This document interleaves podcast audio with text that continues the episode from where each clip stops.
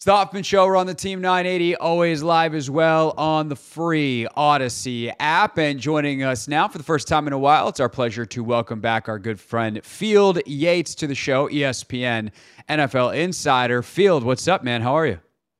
I'm doing great. We are rolling along in week one of the NFL offseason, and yet it's a reminder that the NFL never stops. As what, four days after the Super Bowl is over, all kinds of news. Draft season. Free agency is less than a month away. It is a great time to be a football fan. It's so funny hearing you say it's like week one of the NFL offseason because, like, it is, but also, like, if you're a local team, you know, if you're a local person, you cover one yeah. team who's been out of it, it's like week six at this point of the offseason. Totally. But, like, yeah. it is kind of 100%. this weird dynamic of, like, you know, if you're Kyle in San Francisco and you let go of Steve Wilks, which, what a you know that kind of comes out of nowhere and it's like well everyone else has hired a d coordinator and so also you feel terrible for steve wilks because had he been available six weeks ago like who knows what job he would have now um, but that's kind of just how this all works uh, the reason that we have field on though specifically is because he has released his mock draft 1.0 and field uh, you have the same thing that that we did our first mock draft on the podcast yesterday mock draft 1.0 for us and you went the same place we did. LSU quarterback Jayden Daniels for the Commanders. Why do you like this fit for Washington? And how realistic is it that Daniels has jumped Drake Maye in the eyes of many evaluators as you talk to people around the league that this is this is going to happen potentially at two, where I think all college football season we thought it was going to go Caleb Williams and then Drake Maye. Yeah, I think people need to remind themselves that a lot changes in the course of one college football season. And I also think people need to be aware of this when the conversation surrounding the top quarterbacks continues over the next two months, it is not a two man race. It's a three man race. I'm just telling you that's absolutely unequivocally how the league sees these three quarterbacks. This is not simply the Drake Maye versus Caleb Williams debate. Jayden Daniels is right in the thick of it as well. No player did more to help his draft stock this season than Jayden Daniels. Won the Heisman Trophy.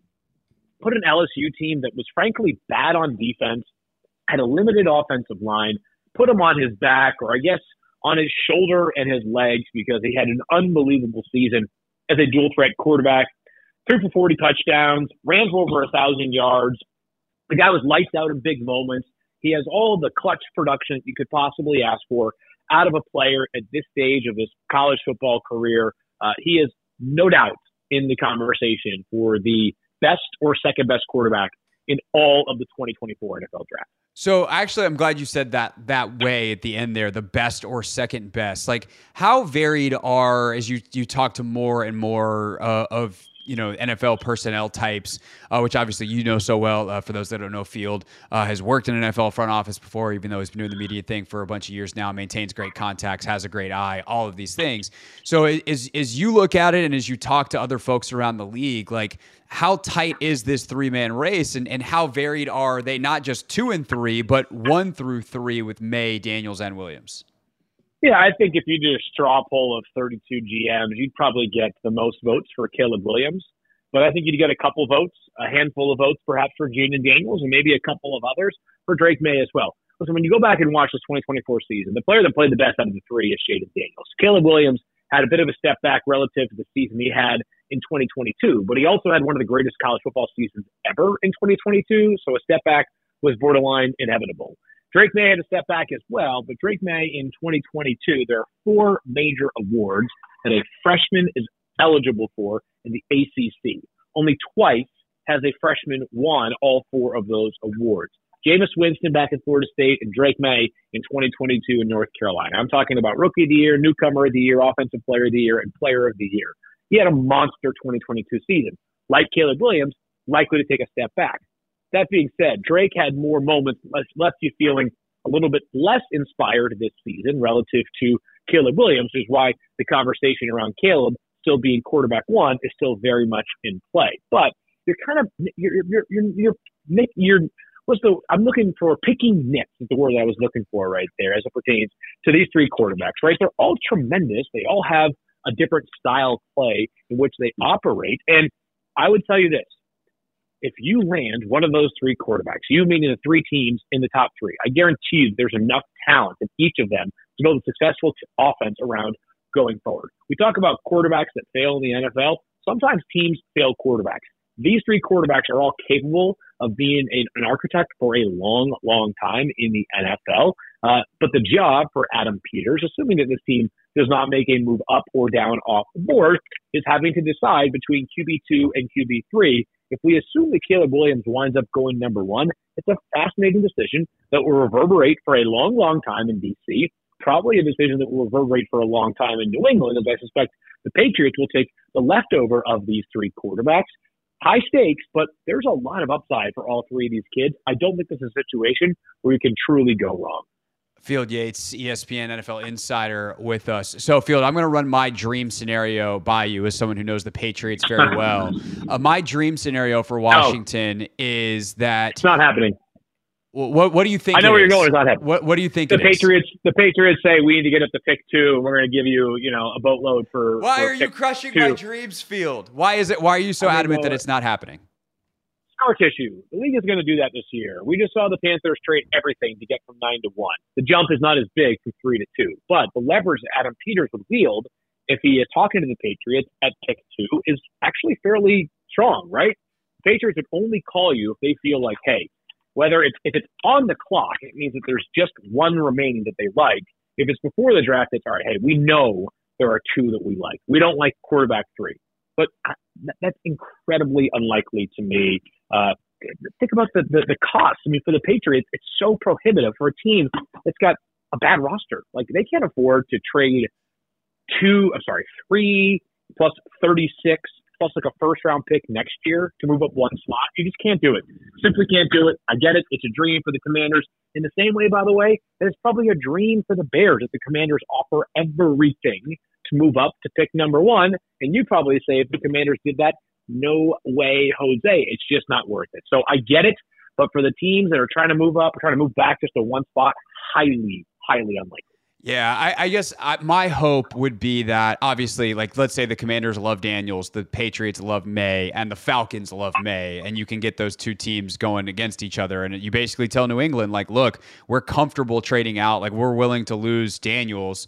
Um, obviously, that would come with its own set of criticism, but like, we're willing to to trade back here. And so you either take, you either come get him, or or we're going to trade out. And that Robert Kraft gets desperate. Um, but I guess you're you're saying that's don't plan on it. Okay, I will. It's much. Here's a, here's what's more likely. Okay. More likely is a team moving up from further back, Atlanta, because the as an example, right? The reason why a team like Atlanta might do something like that is they may say, "Hey, we're a quarterback away," but if you're New England, it's completely miscalculating where your roster is at right now. Understanding that free agency has not taken place. If you think that you are just Drake Maye or Jayden Daniels away. You trade for the second pick, you draft that guy, and you're all square, even, Steven, no problem, right? You also will have diluted multiple premium assets in the process. I'm just, the cost is not going to be three to two, like, hey, here's three and our fourth rounder for pick number two. When it's a quarterback involved, it's going to be a massive haul the commanders would get. Meanwhile, if you're Atlanta and you're, you know, I don't believe that they are just a, a quarterback away from being a real true blue Super Bowl contender in the NFC.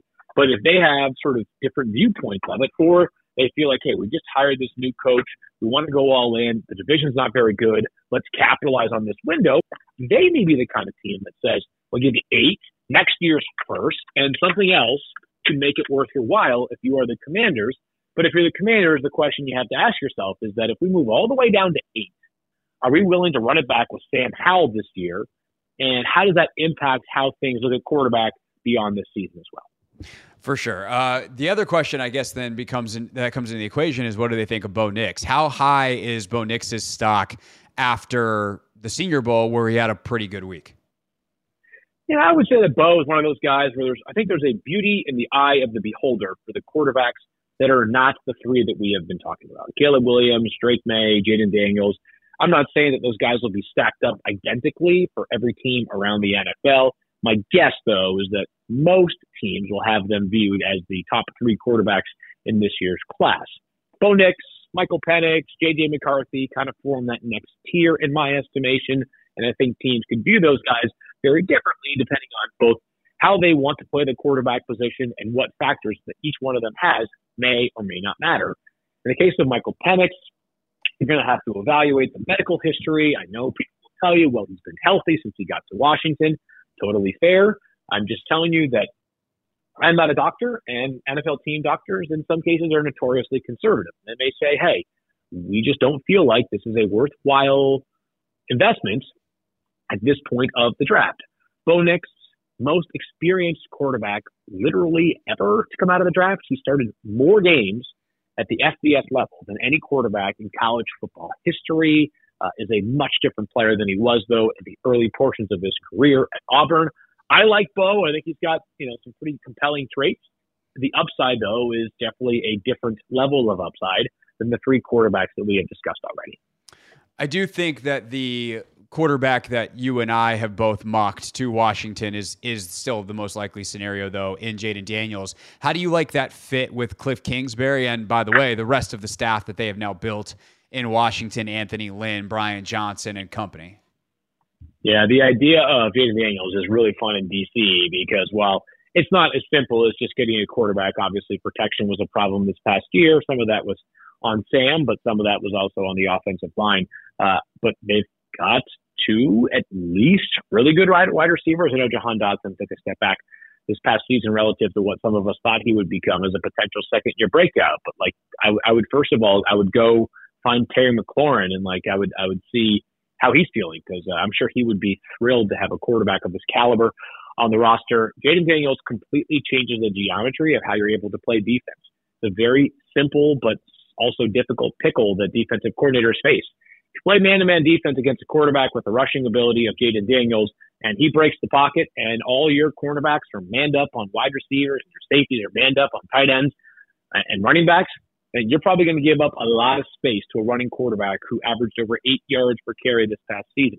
If you play zone, he's adept enough right now to pick you apart with his arm as well. This kid's a legit thrower, is Jayden Daniels. So um, he just, the minute you draft Jayden Daniels, the minute he's in your huddle, he makes life easier on your offensive line, and he makes life way more difficult on the opposing defense.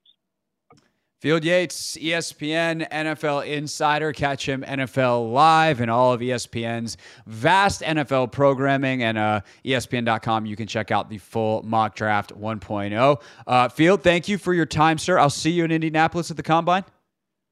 Can't wait. I'm looking forward to it already.